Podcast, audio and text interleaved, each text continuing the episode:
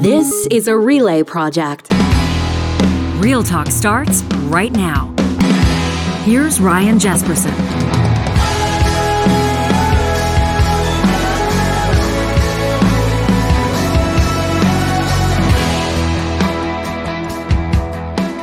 On this Tuesday, December 6th, we welcome you to Real Talk. Jesperson in with John Hicks. In uh, just a moment, we're going to be uh, checking in with a uh, cattleman and a conservationist, Tom Lynch Staunton, about COP15, uh, Biodiversity Conference, UN Biodiversity Conference coming up. Canada plays host. It's coming up uh, uh, just shortly, and we're going to be talking about environmental perspectives in Canada, priorities, where the country needs to go, how we're doing on conservation, and of course, why this conversation is so important. Uh, on the heels of COP27, of course, we were talking about that. You know, on this show, we checked in uh, several times to the UN Climate Change Conference in Egypt. This follow up. Uh, treated separately, but the solutions to overcome these climate and environmental crises intertwined. We'll also take a look at the FTX crypto crisis. What a collapse! What a disaster!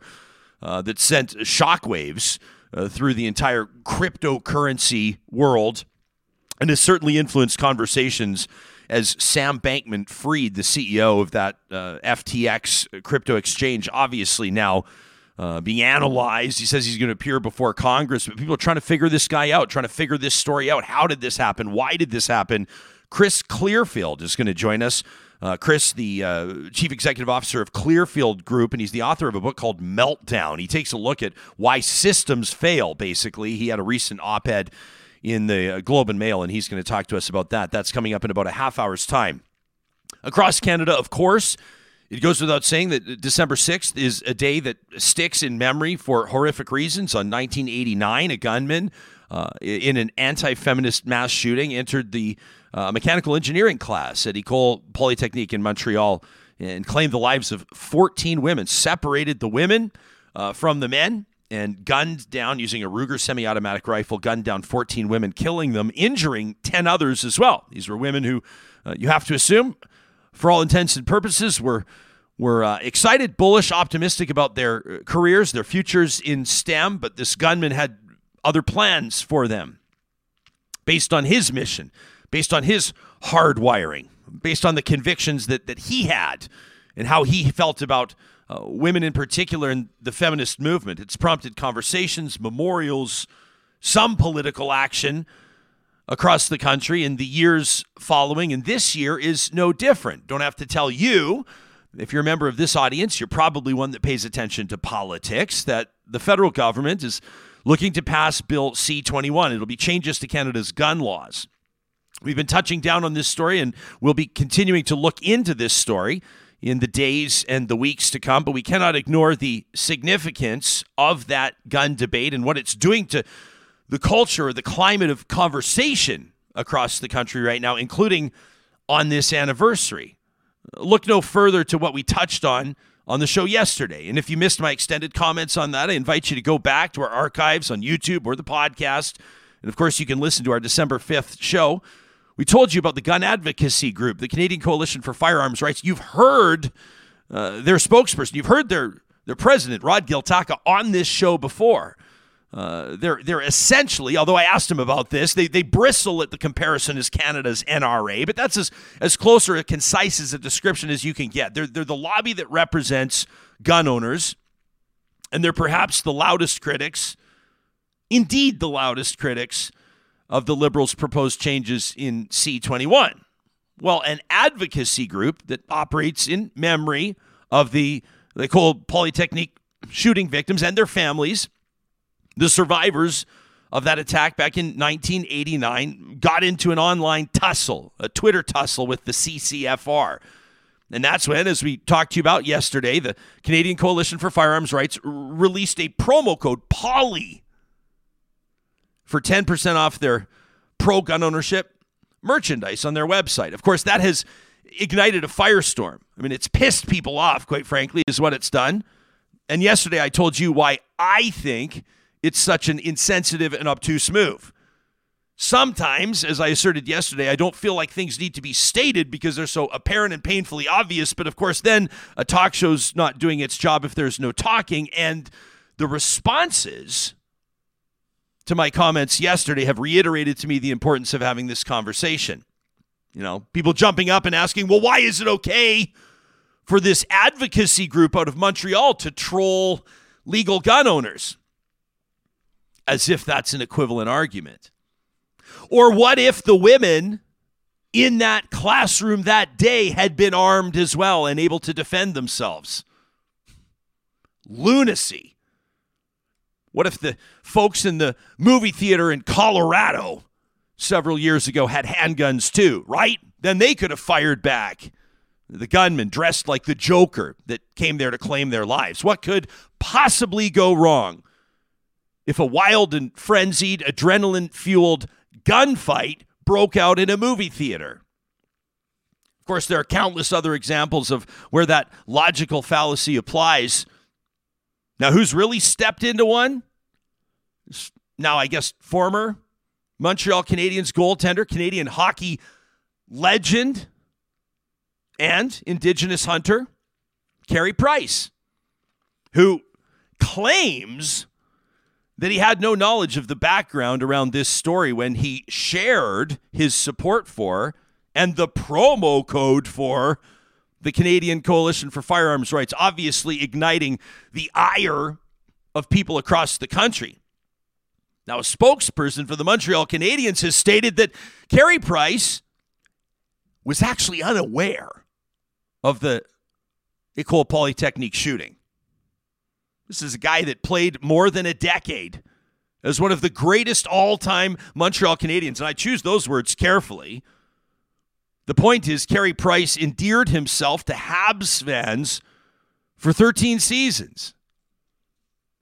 And by divulging yesterday that he had no awareness of this shooting back in 1999, I think it's safe to say that many of his fans believe that either he's lying or that there's a major, major blind spot when it comes to Carey Price. Now, people are jumping to his defense and saying Carey Price is an indigenous man. Carey Price has a family history of hunting. Carey Price has a cultural connection to hunting. And all of these are valid points to be sure. And one of the biggest fact finding missions that we all need to be on as we evaluate gun laws in Canada, as we have this raging gun debate. Can I say it's unfortunate that we're having this amid the anniversary of this horrific mass shooting?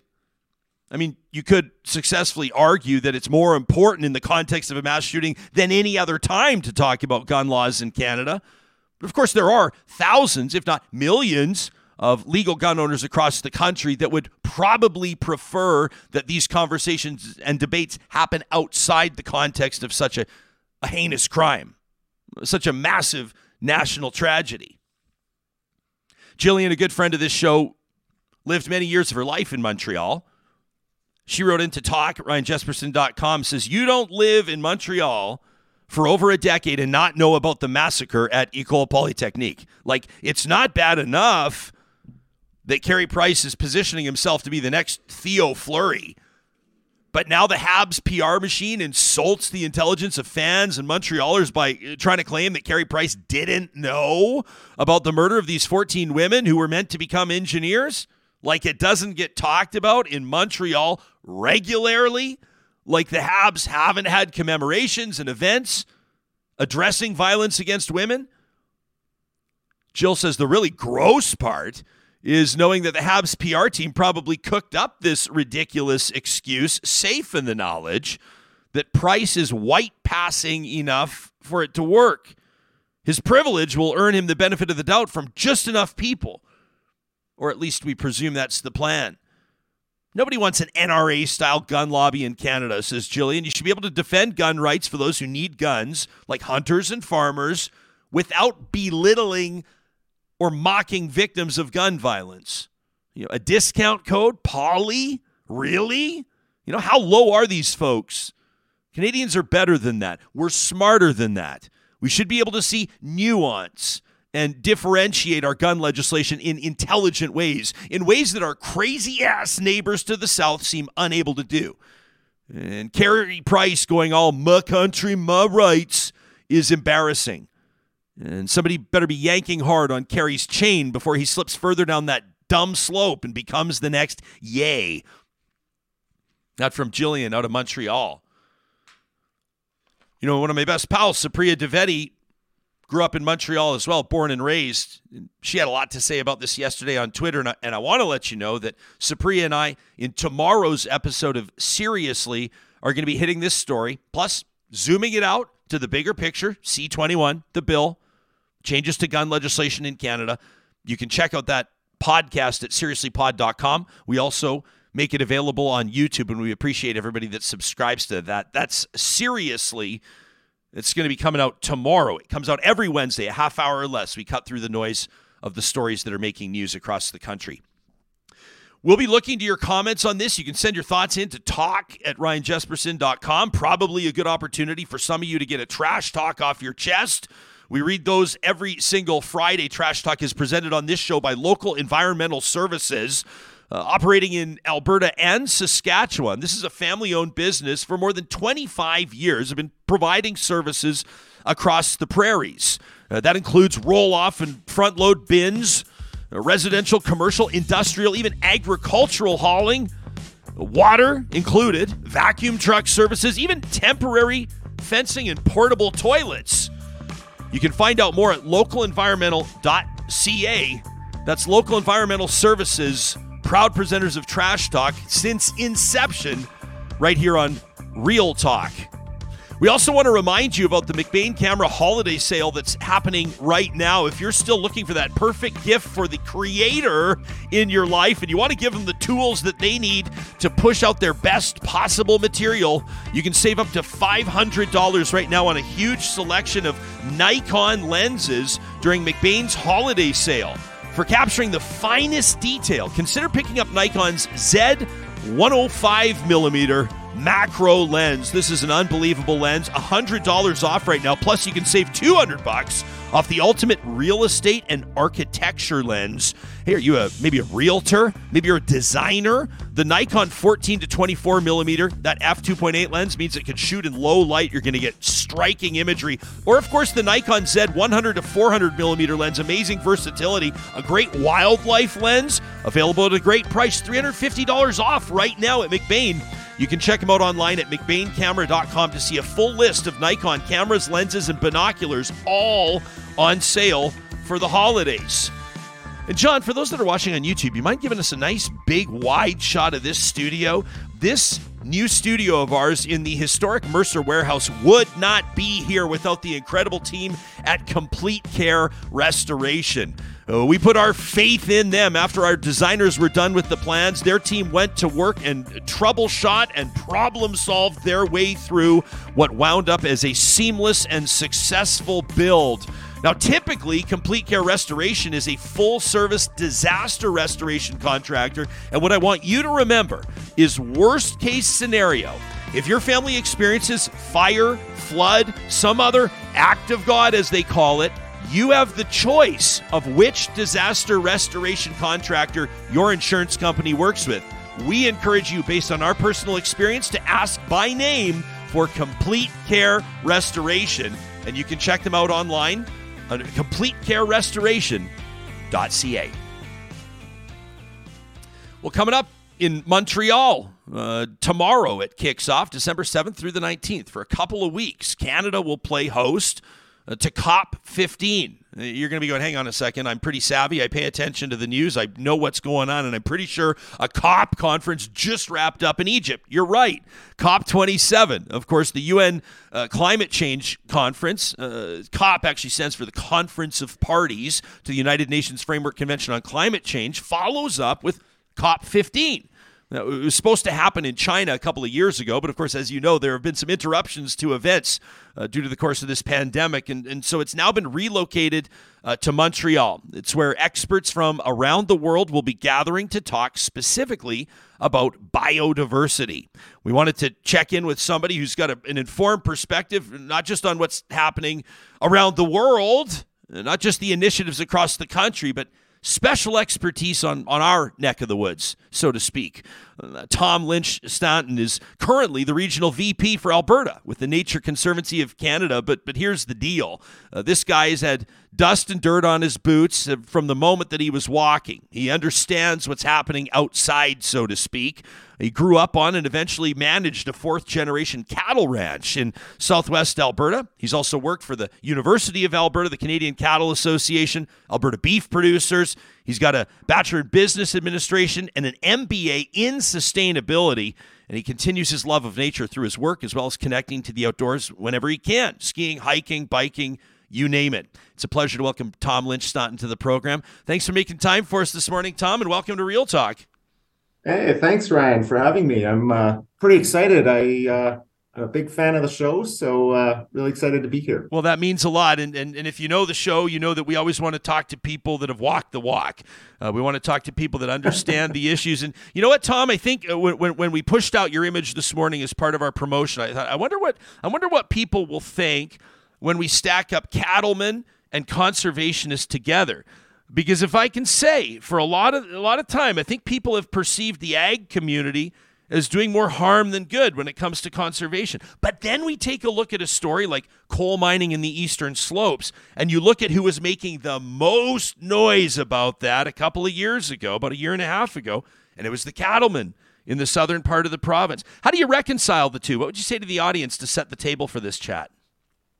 Well, um, what's interesting, Ryan, is um, you know the especially the cattle industry does get a bad rap um, for having environmental impacts. Um, and and there's no doubt you know we as humans as uh, species do um, have impacts on the on the environment and some of them are uh, negative of course.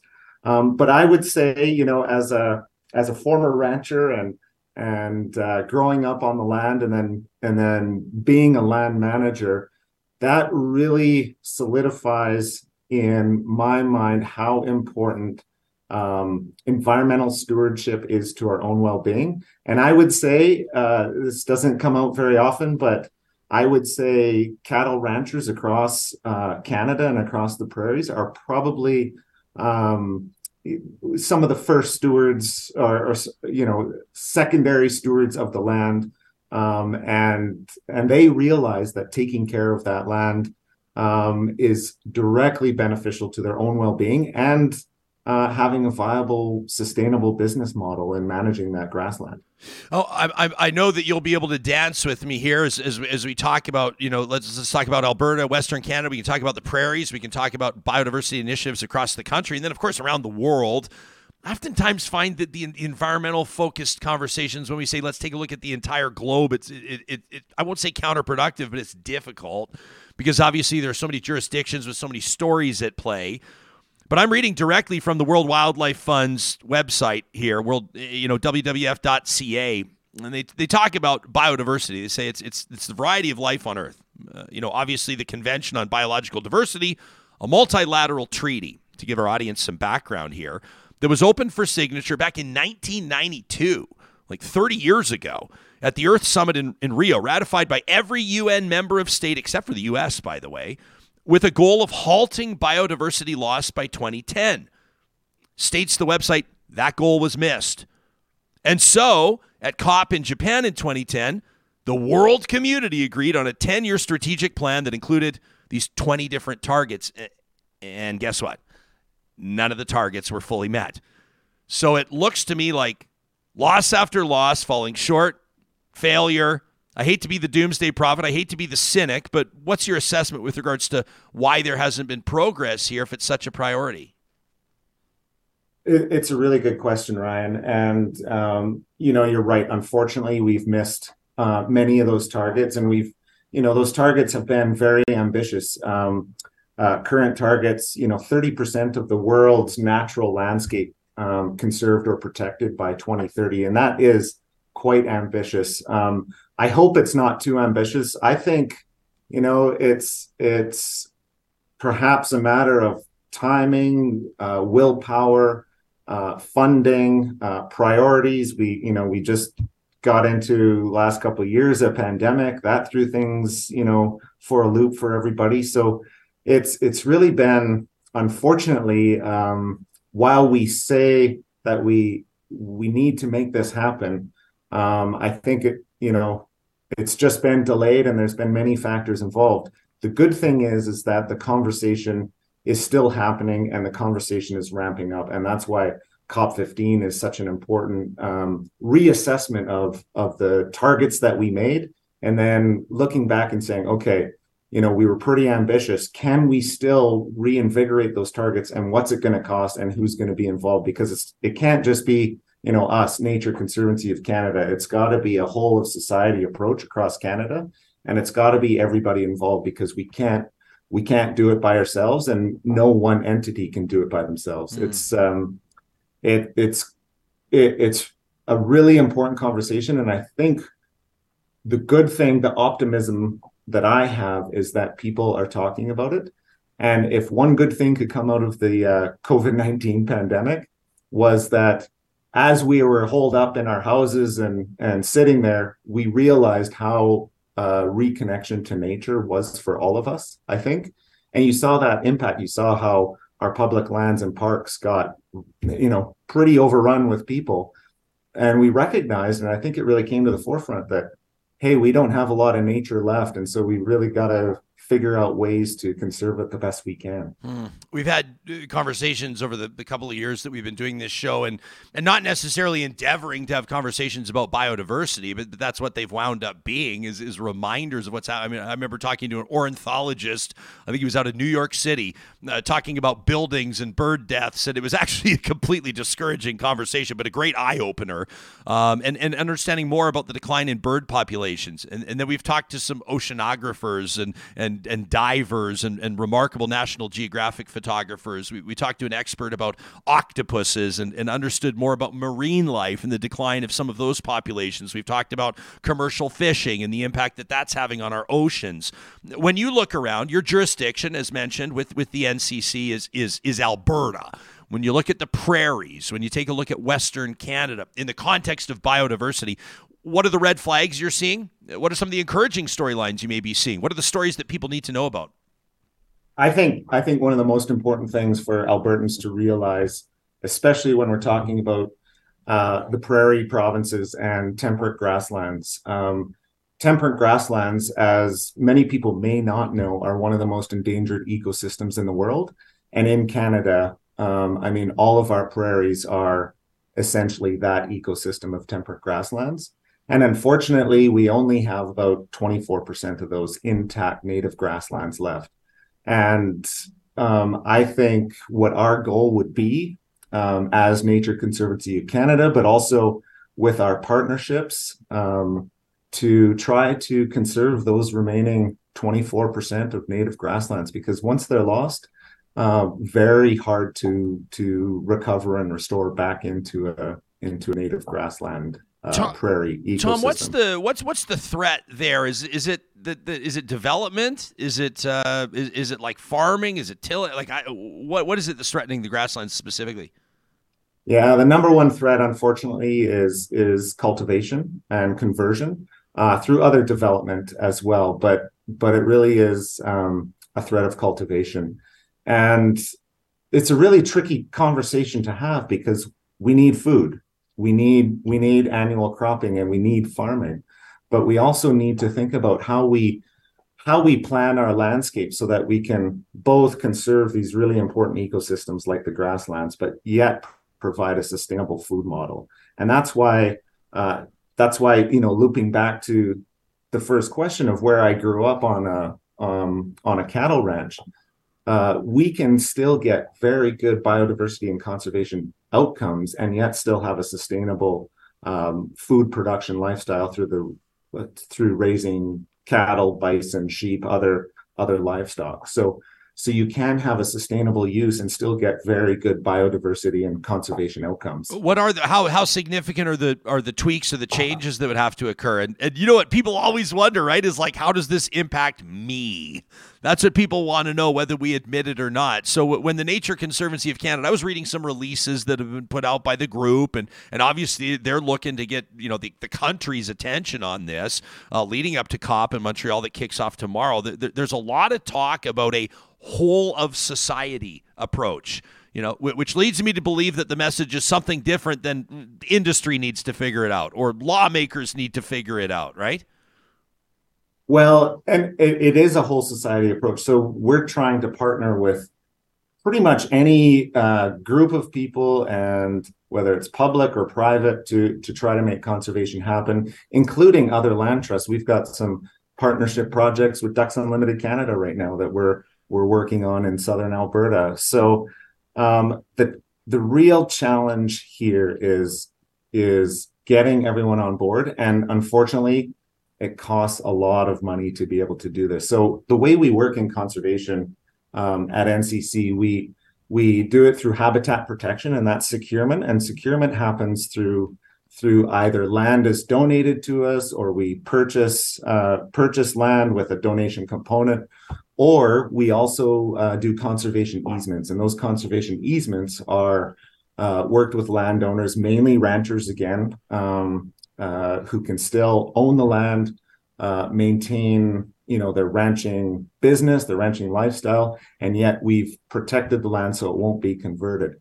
But what it takes, it takes it takes people like us, land trusts like us. It takes governments to have support. It takes society, individual, and corporate donors. I mean, we um, we live off of private private donations to do this work. Yeah, I was going to say, like, need, it, to be honest, it takes people that are loaded, right? That have so that have, like, to be frank, real talk. It takes people that have so much fucking money and land that they can just let it go. Uh, which, which I'm, I'm not being cynical. I'm being serious. Actually, that is what we need, and it's wonderful when people agree to do that. But the onus is on the individual that has the deep enough pockets or the resources to do it.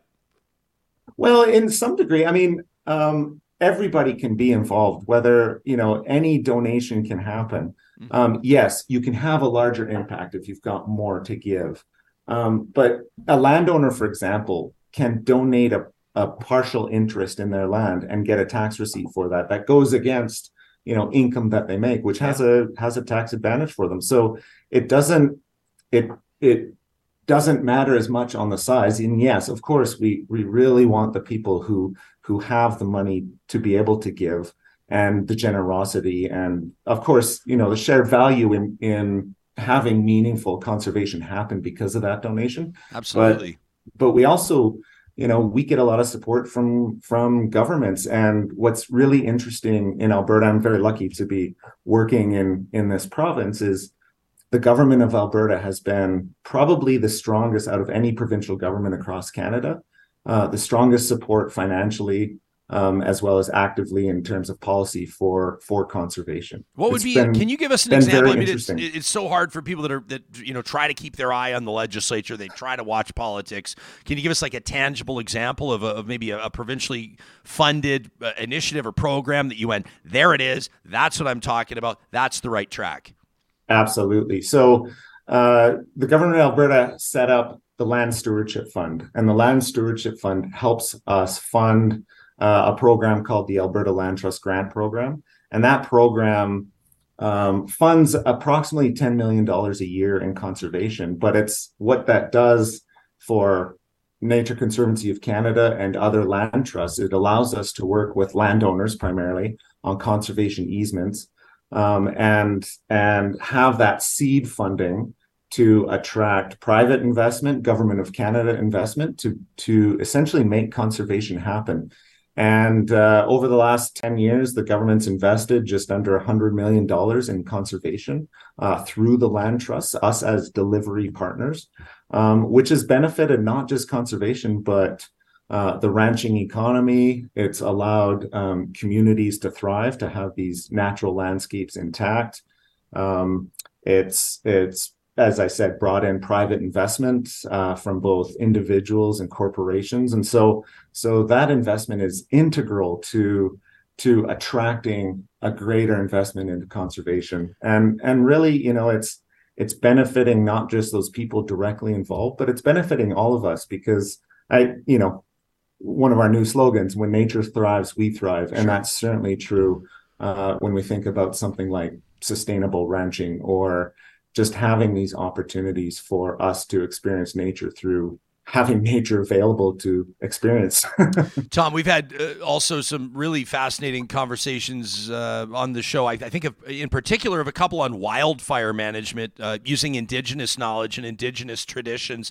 Um, how would you say over the over the years, and as we look now to, to 2020 into 2023? You know, following some of the national conversations we've had, the grappling that we've done uh, that started with, you know, the, if I say the number 215, everybody knows what I'm talking about. Orange Shirt Day, more and more people are talking about, uh, you know, the, the on the National Day of Truth and Reconciliation and everything else, what that means to us, how we are implementing some of the calls to action, etc. Uh, how much of, of a factor is reconciliation in, in biodiversity and, and the environmental conservation in Canada, do you think? And what role are, in, are Indigenous people in Canada playing in these initiatives? Uh, so, so for your first question, I think it's integral to what how we do conservation um, from di- this day forward. We need to have um, partnerships with Indigenous peoples across Canada. And while we are a science driven organization um, in terms of land management and biology, and priority landscapes. Um, there's a component missing, and that's traditional knowledge. And we need to be able to incorporate traditional knowledge into conservation and stewardship. Um, we are just embarking on ourselves, NCC is a national organization in Alberta in particular, um, how we do Indigenous engagement and how we support Indigenous led conservation. Um, and, and it's going to be different for for every um, indigenous community that we work with. And we're just we're just in the beginning stages of this trying to build relationships and really find out what uh, is meaningful for our indigenous partners to to uh, how we do conservation. And that's everywhere from reconnection to the landscape through hunting gathering ceremony and space uh, to perhaps um, partnerships on um, on habitat protection and, and securement. So, um, how we do that, um, it's going to be integral to what we do. It's the right thing to do, and and we're just we're just starting. We're we're trying to figure this out, um, and we're pretty excited about it. I think it's really really important. Tom, before I thank you for your time, is there any key point? I mean, we're, we're on the eve of the conference, right? I mean, it kicks off tomorrow. Uh, is there anything that I haven't asked you about that as soon as this interview ends, you're going to go, I wish we would have touched on that? Anything we're going to leave on the table at risk of? I'll just phone you back, Ryan. Yeah, good stuff. um, I think, I think maybe what I want to leave people with is that um, while we're still experiencing biodiversity loss and nature loss, we do have this opportunity um, as a society to either stop it or even even restore some of these key landscapes. We we need to start thinking longer term beyond what our lives are and try to provide this opportunity for access to nature to the next generations that come after us. Um, you know, that I, I heard a rancher say, um, you know, we're just borrowing uh, this this land from the next generation. So can we leave it in as good or better condition uh, for them, so that so that they can continue? And and I certainly uh, hold that hold that to my heart to try to try to think of how we can continue to do this because, as I said, um, everything we do, our existence, we forget We've become a little bit disconnected from nature, mm. and everything we rely on um, is based in our natural uh, environment. And without nature, we will not survive. And that's the reality. Mm. Tom Lynch Staunton, a conservationist, uh, longtime cattleman as well, long family history there with the Nature Conservancy of Canada. You can check out natureconservancy.ca. You can give them a follow on Twitter by following the handles that we push out every morning in promotion from our official account at Real Talk RJ. Thanks for making time for us, my man. We appreciate it.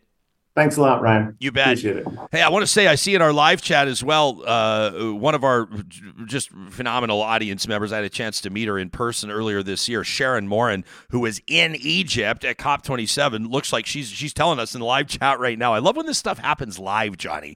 And I had reached out to Sharon. This is a great reminder for me. Uh, I said, hey, we want to hear about your time in Egypt. So maybe what we'll do, Sharon, we'll do this off air, so to speak. But I'll get in touch with you and let's make sure we either talk to you while you're there in Montreal or we'll get you to to check in when you're back. She's going to be bringing a Métis perspective. It's always wonder. I mean, obviously, I like that Tom was using the word integral there when we talk about Indigenous perspectives. That's going to be a huge part of the conversation when we talk about biodiversity, when we talk about tradition on the land, when we talk about approaches to healing nature. Right? I feel like I'm stating the obvious.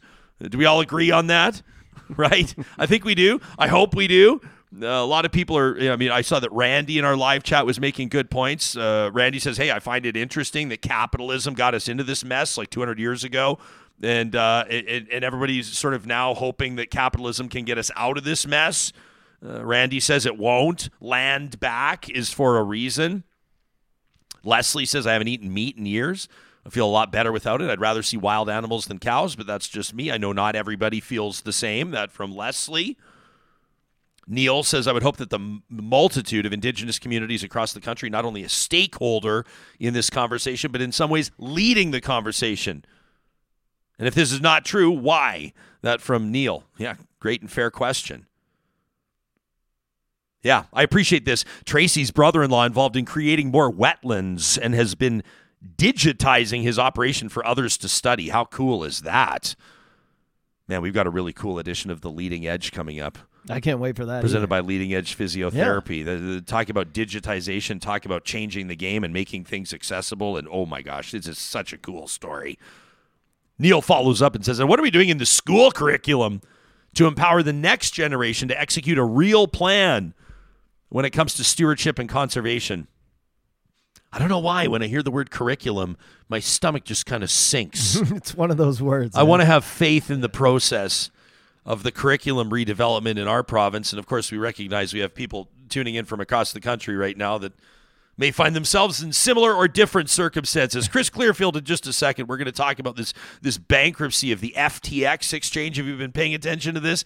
It sent shockwaves through the crypto community, and it's it's got a lot of people trying to make sense of what the future looks like. And well, Chris has a, a zoomed out view on this. He takes a look at why systems fail. That's what his whole book is about. Meltdown, what plane crashes, oil spills, and dumb business decisions can teach us about how to succeed at work and at home. That's coming up in just a quick second. That conversation presented by Apex Automation, who invites you to check out their website, apexautomation.ca today. You, you can check out some of the partners that they're working with and some of the processes that they're involved in, including the burgeoning field of autonomous vehicles and machinery. I mean, this is the future, my friends, and the future is now. And that means that at, at, potash mining in Saskatchewan or all sorts of robotics operations across the country, across North America for that matter, pipelines, natural gas processing, material handling like overhead cranes, conveyor belts, Apex Automation is giving people back their time by automating the more mundane or dangerous tasks. They're also put a huge priority on the team environment, which is why so many professional engineers are looking to Apex Automation for new opportunity. The best career move you make could be a move to Apex Automation. You can check them out online today. At Freson Brothers, there's a couple of big things we want you paying attention to. Uh, probably most significant for right now, if you're going to be entertaining over the holiday seasons, uh, we're inviting all kids to help us find Jerome the Gnome a home for Christmas. That's right. He's moving around the store in the weeks leading up to the holidays, Johnny. Jerome the Gnome. Jeez. Jerome will roam. For your chance to win Jerome and his candy stash, kids, just fill out. There he is right there at Freson.com. Just fill out an entry form at customer service saying where you saw Jerome the Gnome. and they're going to draw a winner for each of the 16 Freson Brothers stores on December 21st. 21st. Check out friesen.com slash Jerome. And don't forget the Christmas dinner box, Christmas gift boxes as well, customizable, fully, all available. You can check out the details online from our friends at Friesen Brothers all this talk about sustainability, you know which one of our partners. I mean, this is exactly what they do. Kuby Energy, Kuby Renewable Energy is providing solar energy solutions to power your life. It's cleaner solar is than fossil fuels. There's no debate there, right? Solar systems are a renovation that will increase the value of your home. They're going to pay for themselves. And by the way, you're also going to be able to cut back on your electricity cost and your reliance on energy companies and their unpredictable rates. You can learn more about what going green, going solar could look like, including a 0% interest loan from the federal government to get those panels up there today at kubyenergy.ca. And of course, we also want to remind you what's happening at Grand Dog Essentials Quality Raw Food.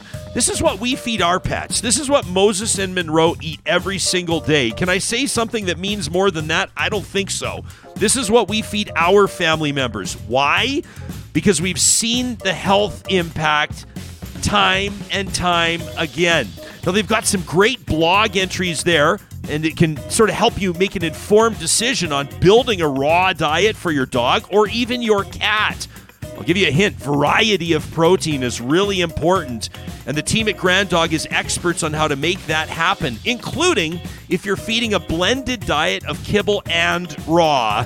You can find all the details online, plus order the promo code REALTALK, 10% off your order, delivered to your door in Calgary, Edmonton, and Central Alberta at granddog.ca. Nice job by the Real Talk Studio Band on that one. Jerome the Gnome. Jerome the Gnome. oh man, this next story, I feel we're just like rolling in hot to to to an absolute disaster here. Mm-hmm. Uh, described as, uh, I think, uh, a a mix of like a plane crash and a bit of a Ponzi scheme.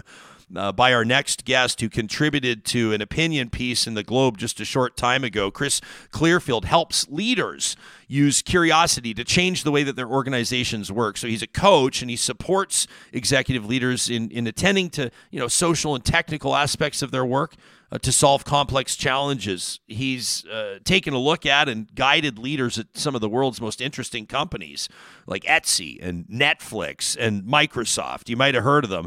He's also the co author of a book called Meltdown, which was named a best book of 2018 of the Financial Times. He's a graduate in physics and biochemistry from a small university on the eastern seaboard known as Harvard. And it's nice to see you back on the show, Chris. Thanks for making time for us. Yeah, great to be here, Ryan. Thanks for having me. Yeah, can you give us a perspective check? I mean, I, am I'm, I'm using uh, I don't think it's hyperbole, but but I'm I'm, I'm using employing euphemisms, to plane crashes and Ponzi schemes and disasters and collapses uh, mm-hmm. to describe what happened with this, this FTX crypto exchange. But but like billions of dollars uh, in a sense, kind of were vaporized, right? Can can you set the table for us for those that aren't 100% familiar with the story? Yeah, well, so uh, uh FTX was a crypto exchange run by a guy called Sam Bankman Fried, who goes by SBF. Uh, nice to have those acronyms in there. Um, and, you know, what was interesting about it is in many ways it was sort of, you know, held out as the kind of stable, ethical crypto exchange, right? They were, SBF was was trying to get you know regulators he was trying to get regulated he had cozy relationships with um, uh, folks in Washington, donated a lot to the Democratic Party.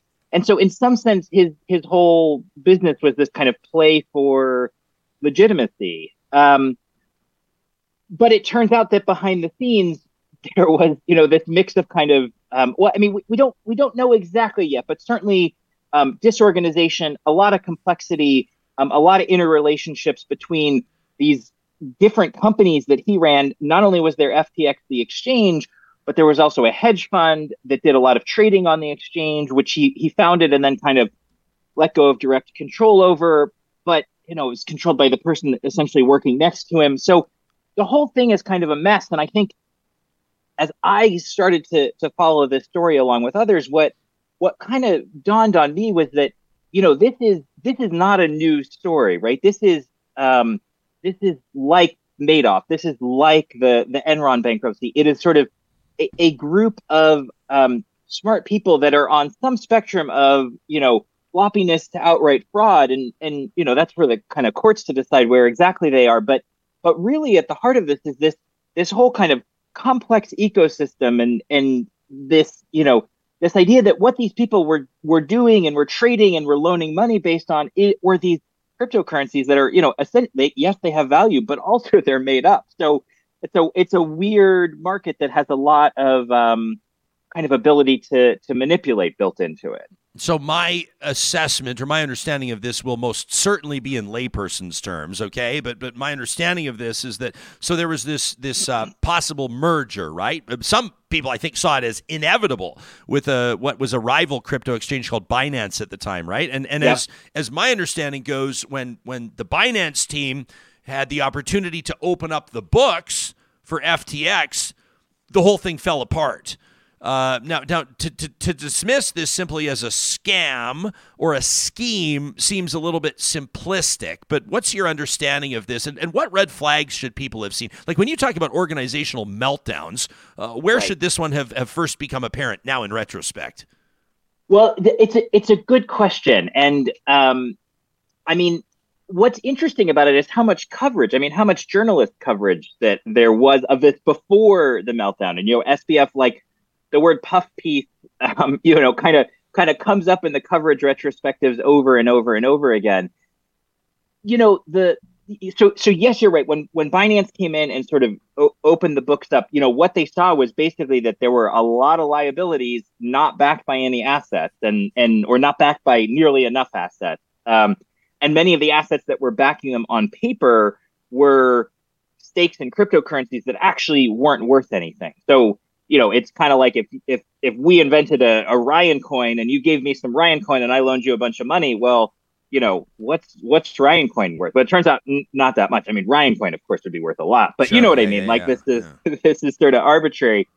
But I I think when it comes to the red flags, I mean, what I think about is, you know, not only were there billions of dollars of of customer money coming into these organizations, but but also billions of dollars of venture capital funding coming into these organizations, and and that to me, I think is something that that um, you know many folks are surprised by that that this you know these billions of dollars of venture capital money doesn't come with any kind of requirement to um, you know even like ha- have a have an accounting system right? That that to me is kind of that like breaks my brain a little bit uh, you, you, you write, and I mentioned, and, our audience should, I think, just read your piece in its entirety. Globemail.com uh, reads the headline FTX crypto crisis like a plane crash and a Ponzi scheme. There's a lot we can learn from it. There's one line in particular that, that I think this audience needs to hear, and that is that the FTX implosion is an important story, even if you're not a crypto enthusiast. Because I know people that are so bullish, and, and by the way, Chris, none of them want to call it crypto because none of my friends are big on crypto. Some of my friends are huge on Bitcoin, and they will say right. Bitcoin and crypto are completely different conversations, and no Bitcoin maximalist would ever use the word crypto. They only want to talk about Bitcoin. But then there are other people that go, This is not for me. I don't understand it. I don't invest in things I don't understand. It's way too volatile. And, and it is very volatile. Right. Uh, I mean, you can gain or lose 400% on your holding over the course of a few months. I mean, that's just a wild ride. But you say that this is important basically for everybody to understand. What's your argument? Well, I, I think that what's what's you know what has happening here is this this interconnection and this this the ability for these knock-on effects to happen so quickly um, and and that is not limited to our that is not limited to the FTX story, right? That is the kind of story of our age that as things get more complex, we we we start to kind of not be able to understand if you're if you're working on a system, whether it's a, a supply chain or an engineering system or you know even a system around kind of how you hire and fire people at work. If if you can't write it up on a whiteboard, right? Then it's complex. That's kind of one simple definition. It's sort of too hard for any person to to hold in their mind. And then, you know, look, we're in this era where we don't have any buffers anymore. We don't have, you know, buff like kind of capitalism you know sort of squeezes the buffers out of everything right we want things to be efficient and fast and all of these things and so when you have this system that's complex and and it doesn't have buffer then these small errors can kind of propagate out and and really the only thing we can do is recognize when we're in a system like that accept that and then start to dig into it right start to learn about it start to be curious about it instead of saying you know if you're somebody who's in a leadership position, kind of this is the way things are, and then expecting that that's how they are, you've got to flip that around. You've got to start to ask, like the folks that work for you, you know, what are you seeing? What's going well? What's not going well? Because if you can't get people to talk about these kind of leading indicators, the, the things that they see and sense are going wrong, then you really don't know is your system working well or is it not working well. You talk about the potential to redesign and simplify systems. Um, and you're not just talking about finance, right? Right. I mean, you're, you're talking generally speaking. So you, you write so that we can avoid producing endless sequels of the same kind of failure. And, and I want to wrap with this because you have, like, again, the, the cover of your book says it all. And I, and I think it's fascinating because you're you're tying together all of these things that, that other people would, would, would suggest, people like me at first glance, have nothing to do with one another. Like a like a you know a, plane crash and an oil spill. I, mean, what do those have in common? I, I guess systems failure is what you're going to tell us. But when it comes to addressing that sort of a thing and, and, and redesigning and simplifying uh, systems writ large, uh, what does that look like? Well, yeah, I think I think it's about taking that idea kind of just just one level deeper and recognizing that you know when when you look at um, like what what what was happening with the 737 Max uh, a couple of years ago, th- those plane crashes caused by you know these systems that kind of hid what was going on from the pilots in, in some sense. That's a, a facile way of putting it. But but and then you look at something like the the deepwater horizon oil spill or you know even a kind of more minor incident like a a a, a, a pipeline leak or something like that. Like part of what's happening is these systems are are big and complex. And like we can't send somebody in to go take a look at what's going on. You know in deepwater horizon you can't send somebody to the bottom of the ocean to like double check that things are okay. You have to rely on models and indirect indicators and all of these things. And so I think really the, the first step is just awareness, recognizing when the system that you're operating in is um, is a complex system and is a system where you can't control it and you you don't even necessarily understand kind of in any kind of depth or detail what's going on in the different parts. You you you don't see these connections um, that that may be happening kind of behind the scenes. Um, and and you know that was the case at at, at um, FTX and Alameda, the the the hedge fund that they were associated with. You know they had these connections behind the scene. They have these connections throughout the industry, and again, that's why when I was kind of sort of experiencing this story along with everybody else, it was like, oh, this is just the same thing over again. Do you hold any crypto? No, I don't. Would you ever? I mean, I won't say I'd never hold it, but it's not. Um, it's not something that is like. It's not an appealing. Uh, I, I, I, I, I feel like you know. I feel like I come to this story as a kind of crypto outsider, but but but part of that's what what gives me the ability to have this zoomed out perspective. Yeah, yeah, I mean, I, uh, we want to hear it from different perspectives. Like I, I, I, like talking to people that are so bullish on it and trying to pick their brain and understand why. And I like talking to people that are adamantly against it, that would never touch it. And then I like talking to people like me that are like intrigued by it. I mean, if if you read the white paper, you know that that sort of like ushered in Bitcoin, it, right? It, like it, it's a quick read. I think it's like eleven pages or something. People can read it. It it it's brilliant. I mean, it is. Right. And then you see right. things like Dogecoin and all the scams and the FTX collapse, and then you're like, like I just, it, it's all just a bunch of noise, you know? Yeah, that's and and I think that's a fascinating way to put it because you know there is a there there, right? There is like there is something there when it comes to Bitcoin. I mean, you know, I have a friend who's just so deep into the mathematics of this stuff that that you know I get I get lost after a couple minutes talking with him. But but it's clear when it comes to Bitcoin, there's a there there, right? And it's clear when it comes to some of these other um, cryptocurrencies. You know, Ethereum has a huge ecosystem, and it is kind of a distributed computer. I mean, that's it's sort of a wild concept. Um, but you know, it's maybe it's like the gold rush. Like maybe that's a good analogy. Like, yes, there are, you know, yes, there's something there, right? There is there's gold somewhere out there, and people will will pay for it. But for most people, the experience of the gold rush is you know a lot of work and kind of um, you know being uh, exploited by the people that that sort of own the system, right? And and maybe maybe that's a good analogy Mm. uh, here. Oh man, that's reminding me of cannabis investing. That's what that's reminding me of.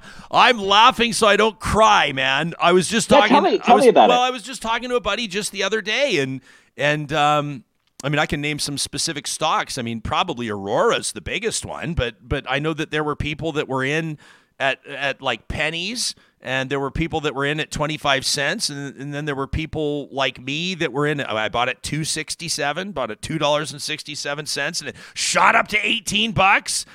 And uh, why would you sell when you think it's going to 70?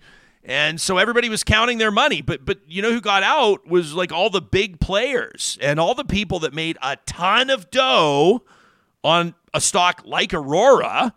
Um, a lot of times were the people that you thought would be there for the long ride, like the, the CFO and the CEO and all of these executives that pulled millions of dollars out. And, and quite frankly, uh, in a lot of ways, and I'm not a stock expert and I'm not a finance expert, and this is just my assessment as a civilian speaking freely on my independent platform. Um, they left a bunch of people holding the bag. And, and Aurora has been a total disaster. And it's, it's always strange to me when you look at people that were in the leadership positions in that company and people say well how did like terry booth make like tens or hundreds of millions of dollars on aurora and they go well like oh yeah he got out early well that's kind of weird to hear about the ceo of the company that you invested in that the reason that he was successful was because he got out early uh, that that to me is just i know that there have been a lot of people that i mean quite frankly the legal cannabis story in canada um, it's within its first five years ish. And uh, like it's been fascinating to see legal operators really having a, a, tough time, you know, maintaining profit or achieving or maintaining profitability. I'm ranting now, I recognize. Um, But you have an independent platform. That's okay. Sure. I mean, that's kind of why we're here. Uh, eh, the retail side of legal cannabis has been an interesting one. Everybody was trying to get a, a lease agreement. Everybody was trying to get a license to operate because you would think it would be a license to print money. I mean, who wouldn't have wanted to open a liquor store three years after prohibition ended, right? Um, But the, the gray and the black markets still thrive in cannabis. Um, you know, I believe that people personally should target Joy Botanicals, which is a company that I have a private interest in, and I'm just ab- I'm just abusing our platform now to advertise for them. And we can't advertise cannabis. I'm just casually mentioning them. Uh, but there's great work being done in legal cannabis, Chris. But the fact of the matter is, is that the the the, the industry is is really really like. Let me just say. Uh, if you were to come upon a shipwreck, uh, the person that had been treading water for like three days and was just about to drown, that would be the legal cannabis industry in Canada right now. And uh, it's just a tough one for people to wrap their minds around. Well, and and I think there's something you know. There's I I love that you've made this analogy because I think there's something um, you know when you think about crypto and when you read the story of um of FTX and when you see the other exchanges and the other parts, you know, people that were originating crypto loans and all of these things. I mean, there was such um, there was such kind of a, such a, a push of money into this space that I think you know, anytime it's like the the subprime mortgage crisis, right? Anytime you get money pushing into a space, one of the things that happens is people start to take kind of more and more risks, right? And then they're kind of encouraged to take more risks, and the whole system is sort of pushing them to take more risks. And I think it was um, Chuck Prince at, at who who um, I, I might get this quote not quite right, but basically, you know, you, you got to keep dancing until the music stops. And the whole thing is you don't want to be the last person there when the music stops. And I mean, that's that's the story that that you're describing. It sounds like. Yeah. I'm just looking at Aurora stock. I don't even know why I'm doing this. It's like it's like when face. you get it's like you get a bad ritual ritualistic. Yeah, uh, you get like a bad MRI and you just can't stop looking at the lump. That's what this feels like. So Aurora stock is down just nine percent just today, uh, trading at a buck seventy. But I'm not a stock guy, Chris. What's it called again? Where like you got to divide that by ten. And I think they're trying to like make the stock look better. So it was like if you had ten shares a couple of years ago. oh yeah, they did a split or they did- something. yeah, whatever you call it. So if you had like ten shares, it became one share. Oh, they did a reverse split. Oh, yeah. okay. So like, don't don't look at a dollar seventy and go, oh, Jespo bought in at two sixty seven and now it's a buck seventy. No, it's like the 17 equivalent is cents. it's It's seventeen 17 cents for you, yeah. It's seventeen cents, and it was at eighteen bucks. and my buddy's girlfriend, now his wife, she said, "Hey, because we, we we made the agreement to all buy in together." And this is just me lamenting. This is just story time. Don't don't feel sorry This for me. is It's great. fine. I, can I can hold this is this is just story time. And it was like, you know, it was like at 18 bucks, and she's like, "Do you think we should sell?" And I was like, "No, don't sell." like, no, it's going to like 60 or 70. Do not sell. And then she quietly sold, and she made all her money, and none of us did. And she's always she's kept it classy ever since. She's kept it classy, but there's just that that knowing smile on her face. You know, Yeah. that's all right. hey, sometimes Does sometimes she, does she offer to pay for things? I'll get this right. yeah, yeah. get this. we'll just remind her, hey, why don't you use your Aurora profits to buy lunch for all of us? Oh, I digress. Sometimes it feels good to get it off our chest, though, doesn't it? Yeah, right. Uh, You can learn more about what Chris does by checking out clearfieldgroup.com. He's got these really neat free lead curious open house opportunities for leaders interested in deepening their ability to solve their most complex challenges. You can find him on Twitter and of course make sure you check out his book. All of the information in the description of this episode on YouTube or the podcast. If you like what you've heard from Chris, smash that like button, my friend. We'll talk to you again sometime soon. Hey Ryan, thanks a lot. Great to be here. Yeah, you got it. Yeah, I'm not trying to like I'm not I'm not trying to solicit sympathy here, I, did, John. I, I didn't think you were. no, I'm just, like this is just the facts. These are just the facts. Have I ever told you the the uh the Aurora story? Many times. This is wild. Well, you told me parts and parts. Did I tell you that Terry Booth, the CEO at the time, was in my radio studio sitting across from me, like right when it was going public? Mm-hmm. And uh, he couldn't give me cannabis because that was that would be illegal. Um, but he uh, at the time gave me a couple T-shirts and some lighters with the brand on it and stuff like that. And he was like, "Yeah, you know, he's, he comes on and I do this interview about like, oh, it's like an Edmonton-based company and they've they've they've raised like you know millions and millions and millions in capital and they're acquiring all these other companies and they're going to be Canada's biggest grower and all this." And I'm like, "Yeah, that's fascinating. That's interesting. That's fascinating." And then I don't know why that day I didn't go on my iTrade and buy some. Yeah. It was at like 25 cents. I, don't, I don't know why I didn't throw a hundred bucks at it or th- maybe a thousand. Like, I don't know. I didn't, I didn't, or 10,000. So anyway, so like I, six months passes and uh, I, I'm at, I'm at an NHL hockey game and, and some friends of mine come up and they've got means. These friends have means. And she comes up to me, uh, husband and wife, and she goes, Can I give you a hug? And I said, What's up? She said, Well, we just sold our Aurora stock today. And I go, Oh. And she goes, Yeah, we heard about it on your show. About six months. She goes, Yeah, we bought it when we heard about it on, on your show. And uh, she, I go, Oh, yeah. And I go, How'd you do? And she goes, Well, it was like 25 cents when we bought it. We sold it for like 267 or like 265, right around there. I go, 10x, not bad. I go, How much did you buy? She goes, 10 grand worth. And I go, Ooh, that's nice. She motions to her husband. She goes, He bought a 100 grand worth. Oh my. Oh my. So I'm working that hockey game the whole time with a pit in my stomach, like, what an idiot. Why didn't and I'm like, I will not miss this boat again. And like so many people do, mm-hmm. making mistakes in investing, including in real estate, when you've missed a boat and you vow you will never miss it again. You double down the next time. I doubled down and bought it and then saw it continue to rise. Mm-hmm. So I didn't care about missing the first boat because I was like, I mean, of course, you look back and say, imagine, mm-hmm. like when it was like 8x, I was like, it would be 80x. But I digress. I digress. Let's not get greedy until now. Whoomp, collapse. yeah. It's just one of those things. Live and learn, man. A few bruises along the way, you know? Cannabis, Bitcoin, it's all these wonderful ideas like, you know, giving power back to the people, especially with like Bitcoin and uh, just cryptocurrency in general, you know? Let's let's get free of the Fed. Let's let's control the economy. Transfer right away. Help The people in developing nations. Yeah, like, yada, the yada, yada. problem is exactly what our last guest said is that it's incredibly complicated and there's just so many risks that we're now seeing. Like Bitcoin was like, I have friends who, you know, Forex traders, guys who were like trying to get me into Bitcoin. Not that I have a ton of money to put in Bitcoin, but I was just like, I don't know. And I love the idea too, but it's just Now, on the flip side, on the flip side, for people that are big on this, that have read the white paper, that believe that that Bitcoin in particular, and I'm not listen, we're not we're, we were sponsored by a Bitcoin exchange. Um, through that time, like I always want full disclosure. I always want people to know.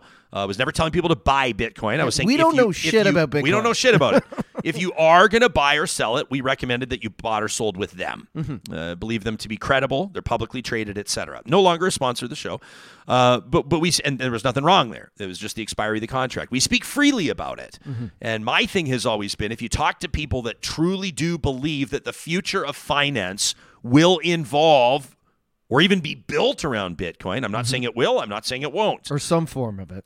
they will argue right now that this is a phenomenal time to buy. It's if you the equivalent would be if you believe that a housing market that, that's in the doldrums will boom in three years, then you want to see prices as low as possible so mm-hmm. you can snap up as many properties as you can. Mm-hmm. I- I realize I'm not talking about the majority of our situations where we're just out snapping up properties. I think we are. but you know what I'm saying? Of course, but if you're buying, you want the price low. If you're like- selling, you want it high. The difference with homes is like you can you can gauge that. Like the population is growing, there's always going to be more homes. Can you, with though? Bitcoin though and crypto like the Fed, the government's going to create their own cryptocurrency. They're working on it now. So like Yeah, but the whole appeal of Bitcoin is that it's not government regulated. exactly, but that's also the scariest part. Sure. you know, so Sure. it's like it's double edged. I guarantee you that there are going to be uh, real talkers that are listening to this. I know some of them by name, and they're going to hear this and they're going to have strong thoughts and opinions on what we're talking about.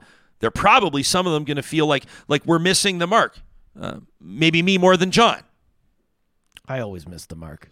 You can send us an email anytime to talk at ryanjesperson.com. Listen, we endeavor to have informed conversations and candid conversations, real life, real talk. Let us know what you think about what you're hearing here. Every Tuesday, our friends at Leading Edge Physiotherapy reiterate how important they believe innovation to be. It's why we celebrate community contributors, movers, shakers, inventors, innovators that are changing the game the world around them. We call it the leading edge. And a special World Cup edition of The Leading Edge this week, of course, as billions of viewers around the world are tuning in to the biggest sporting event every four years on planet Earth, we introduce you to a new invention that is allowing those that are visually impaired to enjoy soccer, Australian football, rugby, and other sports played on the pitch. Now, the fervor, of course, of live sports is infectious, but for the millions of fans with visual impairments, it's nearly impossible to follow the action in real time. So, this Irish tech startup called Field of Vision has created this tablet like advice, uh, this device that sits in users' laps, and it allows them to, to feel the ball's movement up and down the field with their fingertips. What? Yeah, it's amazing. It's an opportunity to feel the action like never before. They described it as a bit like a, a bit of a Ouija board. Uh, the cameras that are positioned around the pitch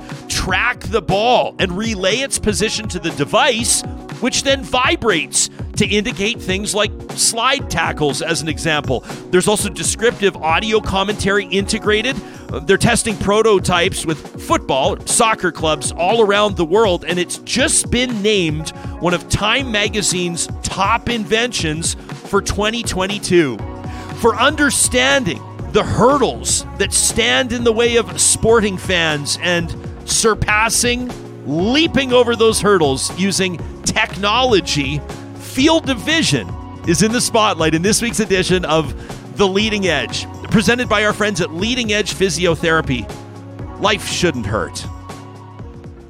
I loved. I was watching some videos about that uh, that invention, and there were so many uh, soccer fans, uh, Aussie rules football fans uh, that were saying that they have sat in the stands for years. And people that are visually impaired or blind uh, sat in the stands for years, listening to the commentary on their headphones and feeling and obviously being being privy to the the vibrations of the stadium or mm-hmm. understanding the cheers. But they've said uh, one fellow in particular uh, that it still felt like he was alienated from the rest of the crowd because he couldn't tell exactly where they were on the pitch. Sure. And he's been using one of these prototypes, and, and they have these videos, and you can check them out online. Just just Google Field of Vision Tech, and uh, you can see. I mean, the smile on this guy's face says it all as he's uh, sort of experiencing his favorite sport in a way that he never has is before. It's really cool. fascinating stuff. Super cool stuff. I love it. You know, one of the players on this. Uh, there's in in particular, there's a uh, uh, out of Dublin, Ireland. It's called the Bohemian Football Club. Mm. One of their players, his sister,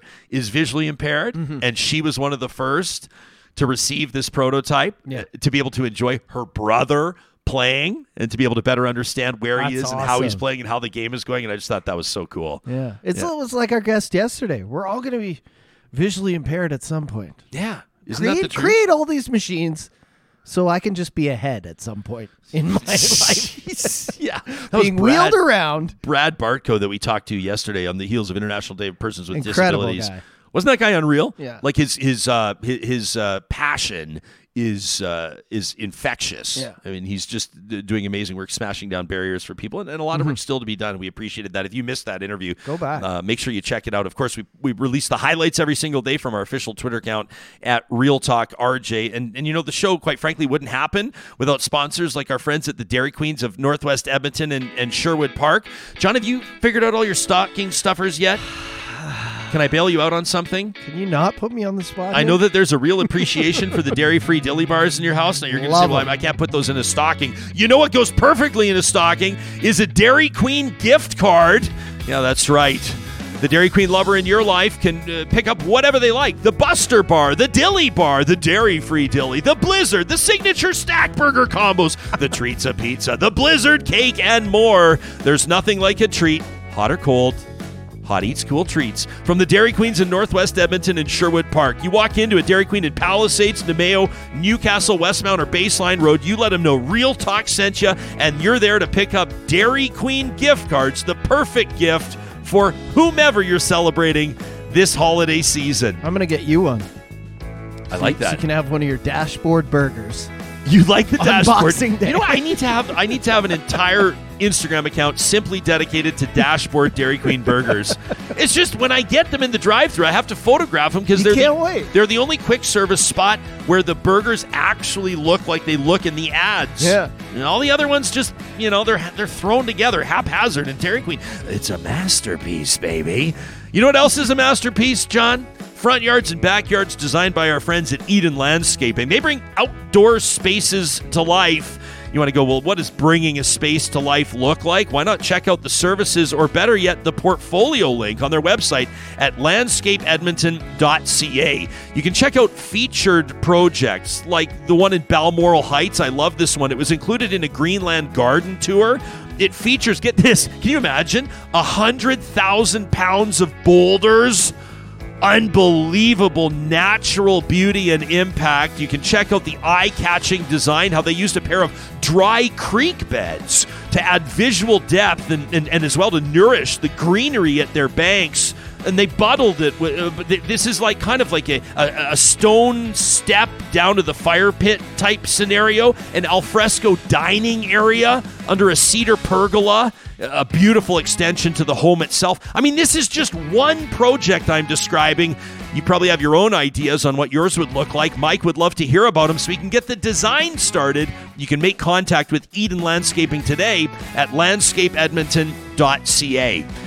If you're like our family, you're taking a look at the money that's coming in every month and the money that's going out. And obviously, utilities are a big expense, especially through the winter months. It's a great time to visit parkpower.ca. Today, get off that regulated rate option that you might be on a variable style rate, right? People are looking for ways to lock in at a rate that makes sense for them right now so they can navigate this uncertainty when it comes to where utilities are at right now. You can compare rates. You can sign up using the promo code 2022 Real Talk.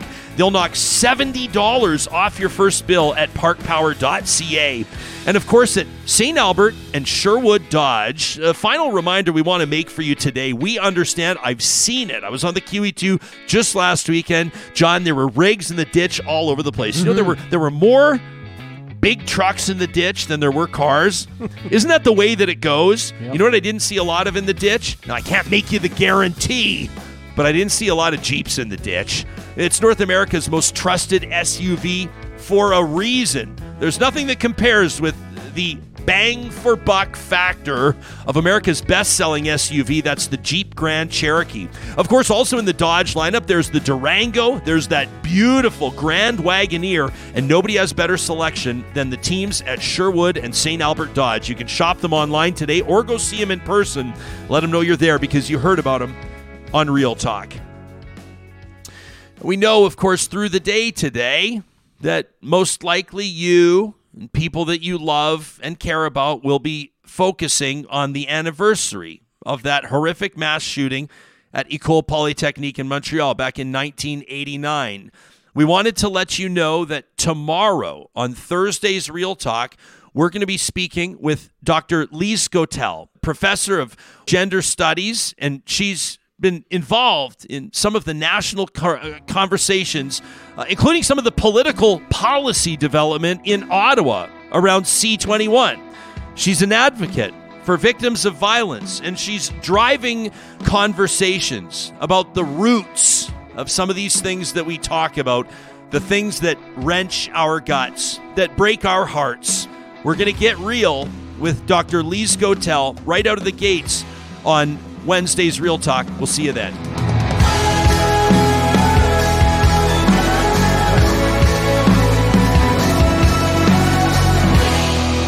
Real Talk is hosted by Ryan Jesperson, executive producer Josh Dunford, technical producer John Hicks, general manager Katie Cook Chivers, account coordinator Lawrence Derlego, human resources Lena Shepard, website design Mike Johnston, voiceover by me, Carrie Skelton. Real Talk's editorial board is Supriya Dwivedi, Ahmed Ali, Brandi Morin, Ann Castleman, Corey Hogan, Harmon Candola, Catherine O'Neill, and Chris Henderson.